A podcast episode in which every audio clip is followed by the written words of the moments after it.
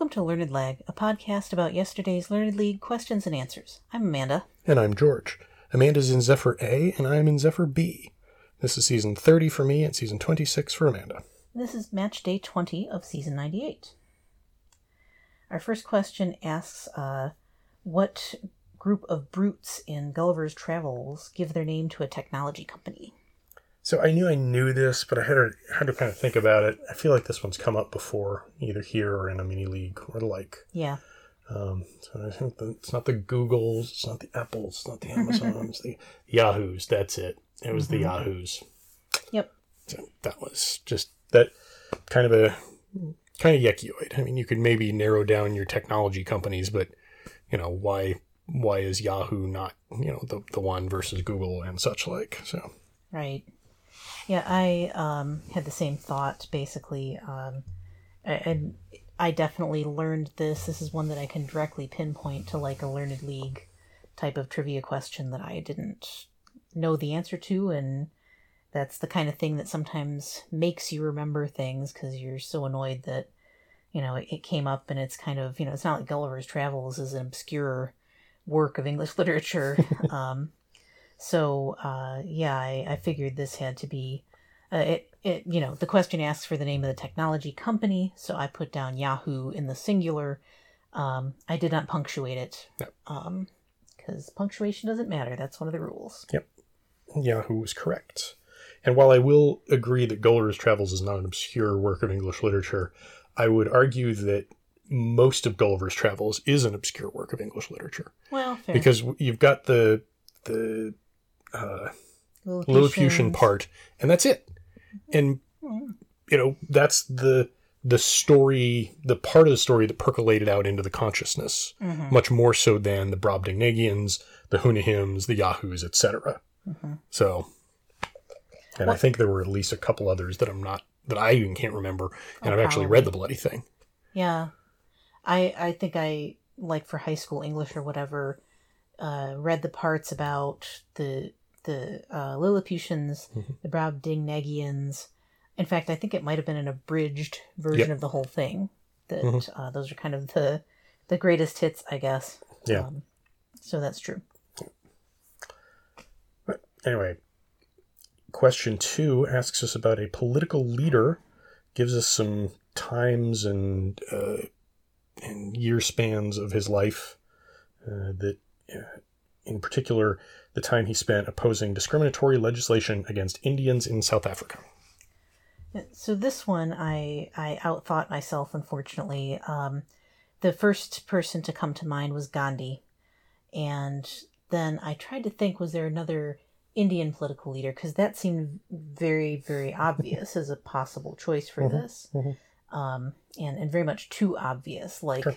All of these parameters that are in the question. I mean, obviously not the specific dates or what have you, but seem like they could apply to other you know high profile political leaders um and so i you know and this may be partly because i have read enough about the indian diaspora um uh, not so much to um, for example europe or north america but to africa because it's right across the indian ocean basically to go to the east coast of africa.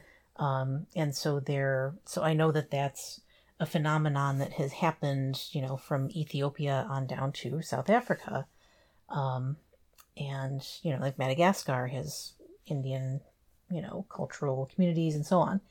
Um, and so i really outthought myself because i thought it's just it's just too obvious that it would be gandhi um, because you know that just that makes almost too much sense somehow um, there, I figured there'd be something else to trip it for me if it was supposed to be that easy.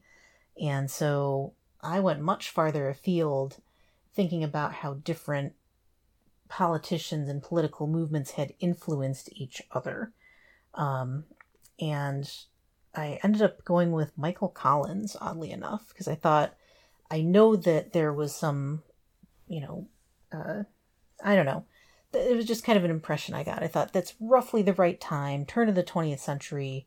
Um, you know, I, I couldn't remember many details of Collins's life, but I, I just thought, you know, the that would be an unusual and interesting trivia twist to have happened that, that you know as as a white person from um, you know sort of the british isles area to go to um, south africa and, and you know learn about political organizer or what have you in this context i just thought okay yeah sure let's let's give that a try mm-hmm.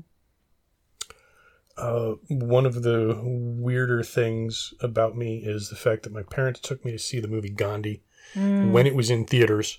Right. Uh, which, if you do the math, I believe I was eight. Sounds right. Possibly seven. Uh, and I was absolutely effing enthralled. Mm-hmm. I remember coming out of that movie and thinking, that is the greatest movie I have ever seen in my life. And yes, at least one Star Wars movie had yeah. been out at that point. That's right. Uh, so yeah, I just I don't know why. And uh, the movie, I don't think it starts with him in South Africa doing this because there's a framing device but mm. it's very early in the movie that he's doing this, mm-hmm. and that has always stuck with me. That yeah, you just kind of like, wait, he was where? For for mm-hmm. how for mm-hmm. twenty years? Wow. Yeah. Uh, yeah. Okay. So yeah, this was Gandhi. Mm-hmm. That was the correct answer, of course. Um, a lot I of mean, people overthought this in my circles. That that makes sense, and yet ha- have any of them been in Gandhi's house? Because I have. I took a tour of it yep. in Mumbai. Yep. Uh, on that one trip that I took, and so, so yes, I am the queen of overthinkers today, and I shall continue to regret it. Question three asks us uh, what pork chop and hamburger refer to in two war films from 1959 and 1987. They're hills. Pork chop hill, Korea. Hamburger hill, Vietnam. Yeah. Um, from what I recall, and it's been even longer since I saw Pork Chop Hill, there were both. Each of these movies falls into the trap of you cannot make an anti-war movie mm. because any war movie you make becomes a pro-war movie.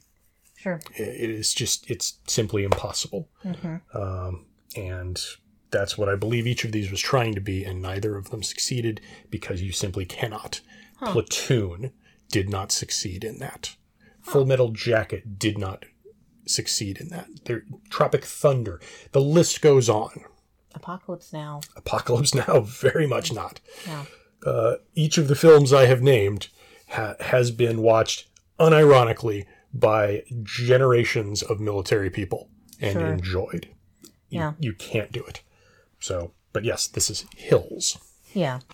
I, I and I knew this as well, uh, primarily from the latter uh, name.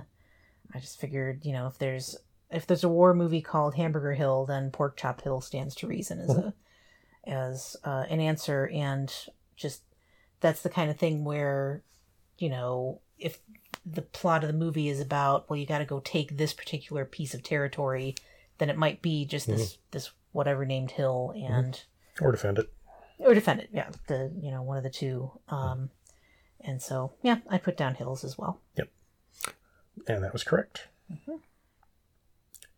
Question four asks us what countries uh, are have on their borders uh, the national parks and World Heritage sites of Iguazu and Iguaçu. Right, um, and so this one suggested. Uh, well, to back up, these are um, uh, this is a park apparently known by a name that it would appear to be something in Spanish and something in Portuguese. Um, and I had to, to double check my thinking on that because I know that French uses that same uh, or a very similar uh, sort of C with a little curved line under it mm-hmm. to indicate that it's pronounced soft. Um, and so uh, I kind of thought to myself, okay, I, you know, I had to, to make sure I had seen that in Portuguese specifically before I kind of went down that pathway. But I was pretty sure, you know, I, I could I could picture it in some, um, you know, different words that I'd seen, probably place names. So with that in mind, that presented a couple different possibilities because, of course, Portugal and Spain the, themselves are next to each other, so they could share um, a border and a national park and a World Heritage Site. Um, but that didn't sound quite right to me. Um, and my real my real first instinct was to go with Brazil. Um, and then of course there's a multitude of countries in South America that it could be uh, Spanish speaking countries that it could be sharing a border in a national park with. And I, I tried to think: Are there any other places that could be, you know, um, that could be like this? But if there are, it felt like they would be too obscure somehow. Like, um, you know, th- those are the two where you can say, okay, Spanish and Portuguese next to each other. You know, it's hopefully it's not going to be a couple of Pacific islands that technically share a maritime border that you know have, have tiny populations or whatever. So, um, with all that in mind, I ended up going with Brazil, and I kind of reasoned like my after the fact why instinctively it seemed like the right, the most right answer to me was that uh, the name of the park slash World Heritage Site looks like the name of an looks like the translation of an indigenous word, like a South American um, you know, a, a, word from a South American indigenous language mm-hmm. Translated into Spanish and Portuguese. Mm-hmm. So I figured that has to be Brazil and something. and since we only had to provide one, thank goodness, I put down Brazil.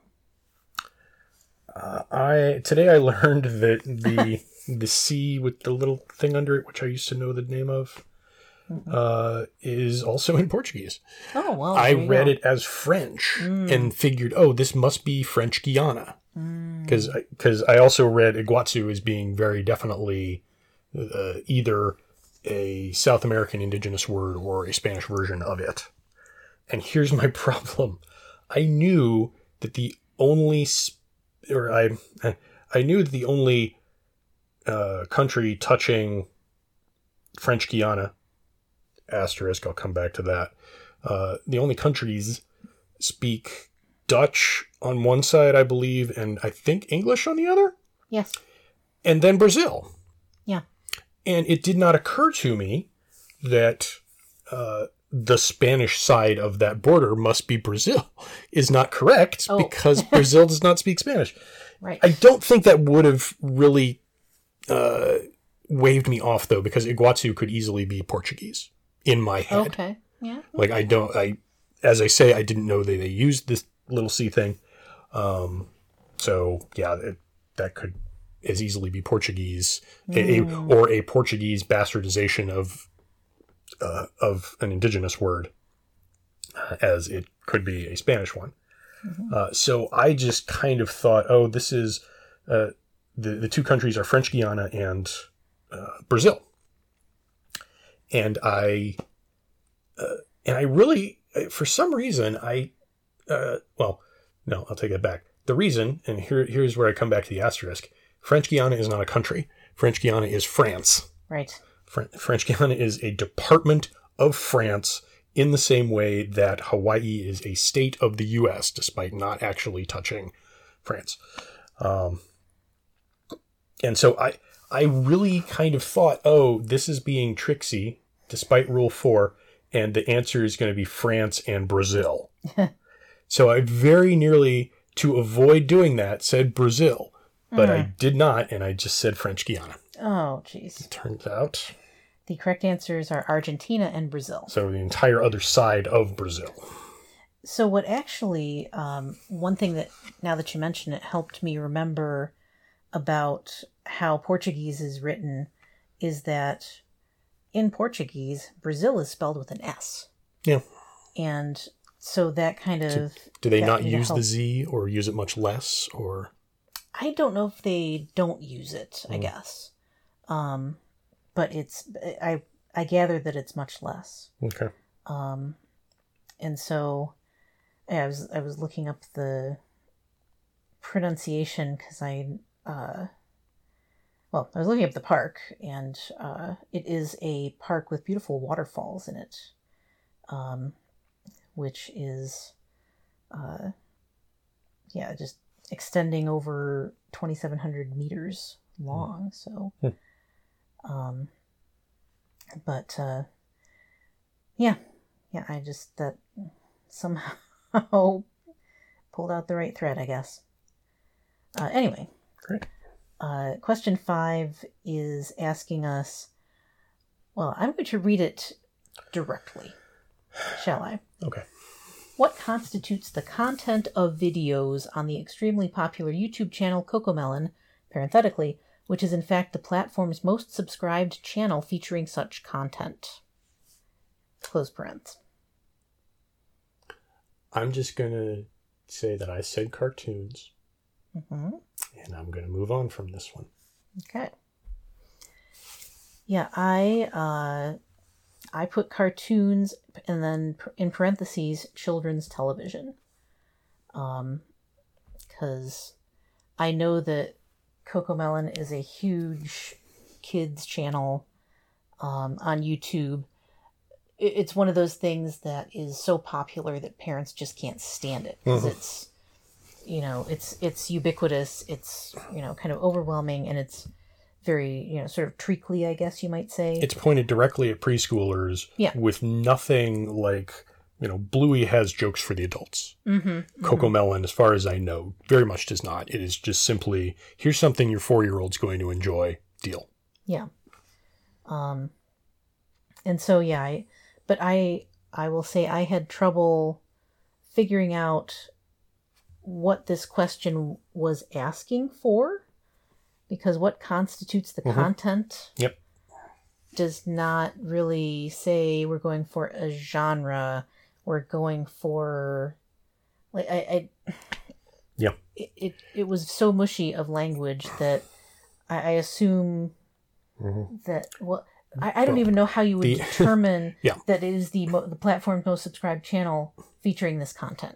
I don't know how you would know the that. the and the official answer, which as of when I submitted at 8:25 a.m. Hmm. Pacific time, which granted is you know 11:25 our time, but the workday had not started at Thorsten's headquarters Yeah. when I answered, and there were already three different answers possible: nursery rhymes slash educational songs slash children's songs, Yeah, which are three different things. quite. And if you've got three things that can very much be different, you know, this is not Brazil with a Z slash Brazil with an S. Mm-hmm. This is three actually different things. So maybe that's an indication that your question bites. Yeah. Um, I, I will be interested to read the discussion of this tomorrow Mm-hmm. because what's interesting is you put down cartoons Yep. and assumed you got it wrong. I put down cartoons and then parenthetically children's television and assumed I got it right Mm. because it says nursery rhymes, educational songs, children's songs. Yeah, Yep. that's more or less what I said. Mm-hmm. Um, and also, you know, again, we've got three different, like, these are three distinct categories. Mhm. You know, nursery rhymes are their own thing. They're not necessarily educational. Mm-hmm. Some of them are nonsense. You know, some of them are about history that's so opaque you can't possibly learn it from them. Mm-hmm. Um, and then children's songs are a whole other potential thing. So, like, how do you know you're the most subscribed channel featuring children? Like, like where's the children's songs chart versus the educational songs chart versus the nursery rhymes Mm-hmm. video, like YouTube video popularity chart? Mm-hmm. I I just you know it's it's definitely one of the uh, I won't be surprised if it's the most subscribed channel featuring children's television Mm-hmm. or cartoons. Yeah, Entirely this, this possible. one this one was a little wild. So, all right. Um. So yeah. that- so did we get it right? I don't know. Yeah. Who can tell? Moving on. Question six tells us there are five animals that are called monotremes. One of them is a platypus. The other four are all the same, called the same thing. What is it? It's uh, an echidna or echidnas. I put plural because it's asking uh, about four different species. So they're, you know, just English syntax wise, I felt like I had to pluralize it, but we all know that doesn't matter. Um, I honestly would have said that echidna is the plural. uh, I mean, English does a lot of weird things with Latin when it feels like it. Sure. So, Um, yeah, but this is, I, I, this is just something I've picked up along the way because monotremes are such a weird, interesting mm-hmm. offshoot of evolution, and, um, you know, we're we're all familiar with the duck-billed platypus, but the echidnas are pretty interesting too, and mm-hmm. have a similar like egg-laying, you know, reproductive cycle, um, but some different features than the duck-billed platypus. So, um, yeah, some I just picked this up in general. Let's read about weird animal stuff. Sure. Yeah, that's what I thought too, and was like, hmm, I think that's echidna, which is uh, kind of looks like a porcupine looking thing. So yeah, I think I'll go with that. I wasn't sure of it, but I just couldn't think of any like I was I was starting to think of like marsupials. Like, no, oh, those yeah. no, the platypus and the kangaroo are not that closely related. Mm-hmm, uh, mm-hmm. So yeah, I'm just gonna keep coming back to echidna, and we'll go with that. And that was the correct answer. Uh, the plural is echidnas, okay. or echidnae, sure. A E. Sure, sure. Uh, and it it probably comes from the Greek, oh, okay. not the Latin. However, uh, nobody's certain of what uh, it comes from, uh, which Greek word. There is oh, uh, echidna, meaning snake. There is echinos, oh. meaning hedgehog. Oh. There was apparently a serpent nymph named Echidna, oh. uh, and that uh, the animal may have been named for the fact that early scientists did not know whether it was a mammal or an amphibian. Sure. Uh, it may be from a synthesis of all of those. Right, right. So it's just much much like the animal itself. It's just kind of this weird conglomeration of words, probably. Huh, okay. So there you go. So I, I got a question mark out of six. Um, I I'm very disappointed about the Gandhi question. Hopefully that one will strike everybody as so obvious that they'll give it a zero or a one. Mm. Um, versus you know some of these other ones which I wouldn't consider to be in my wheelhouse quite as much. Um, I can also hope, I guess, that they, you know, if I do get the YouTube question wrong, then they will look at my profile and be like, ah, Midwestern mom. She's gonna know what uh, what's what's on Cocomelon. Yeah. Um. Yeah, there, has been another Cocomelon question pretty recently too. I feel like. Um. So I, you know, hmm. I feel like I've seen, and maybe it was on some other, you know, it was in a mini league or something, but, um, I thought it was a regular one. Anyway, Maybe it was on a mid-season or something yeah, like that. That's fair. Could be. Um. So yeah, this is this does not actually not super well relieve the hangover of Friday's mm. uh, question set. Yeah, it, it it if it had not been for Friday, this would have struck a lot uh, less bad. Mm-hmm. Yeah, I got 4 mm-hmm. uh, I got four plus who knows what's going to happen with CoComelon. So uh, four four slash five, but I'm betting on four. Yeah, I don't know what to expect. I mean, that you know, a lot of I expected more corrections on Friday than than happened. So uh, I guess I should be pessimistic about my likely four out of 6 mm-hmm. So I guess we'll find out tomorrow. And that's it for today. Uh, tune in again tomorrow for more post game analysis. Follow Learned Lag with all the vowels now on Bluesky, and remember don't forfeit. Don't cheat.